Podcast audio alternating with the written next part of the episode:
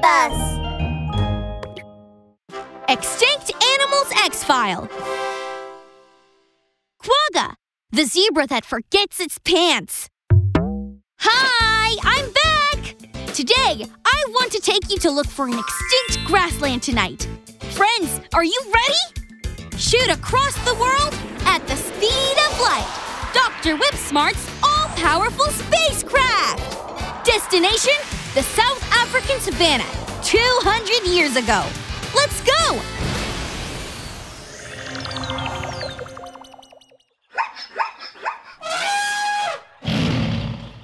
Yippee! This is the vast South African savannah. Goodness, this. that.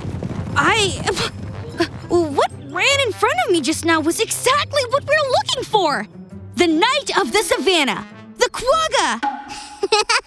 Dr. Whipsmart, that isn't right. That's a zebra, isn't it? No, no, no, I didn't get it wrong.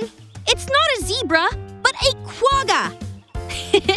the appearance of the quagga is very interesting. The front half of its body has stripes, like a zebra. But in the back half of its body, the stripes disappear abruptly. Guess what it looks like? Zebra that forgot its pants! the quagga can run really fast. It can run up to the speed of 70 kilometers per hour, which is as fast as a car. It's worthy of the name Knight of the Savannah. Ah! Gosh, what is that sound? Uh, somebody is shooting and killing the quaggas!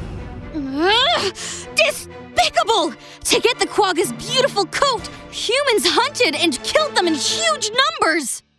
In 1883, the last quagga died alone in the zoo. From then onwards, the quagga, the knight of the savannah, vanished from the earth. Scanning ID. Animal Protection Card. The quagga lived in the South African savannah and it looked like a zebra. It was different from the other zebras because of its unique hair color. Its hair was mainly composed of brown and white stripes, covering the front of its body. The back of its body was yellowish brown and had no stripes. With human hunting and killing, the quagga went extinct in 1883. The quality of quagga meat was fresh and delicious, while its coat was beautiful. But these merits attracted fatal disasters. Stop!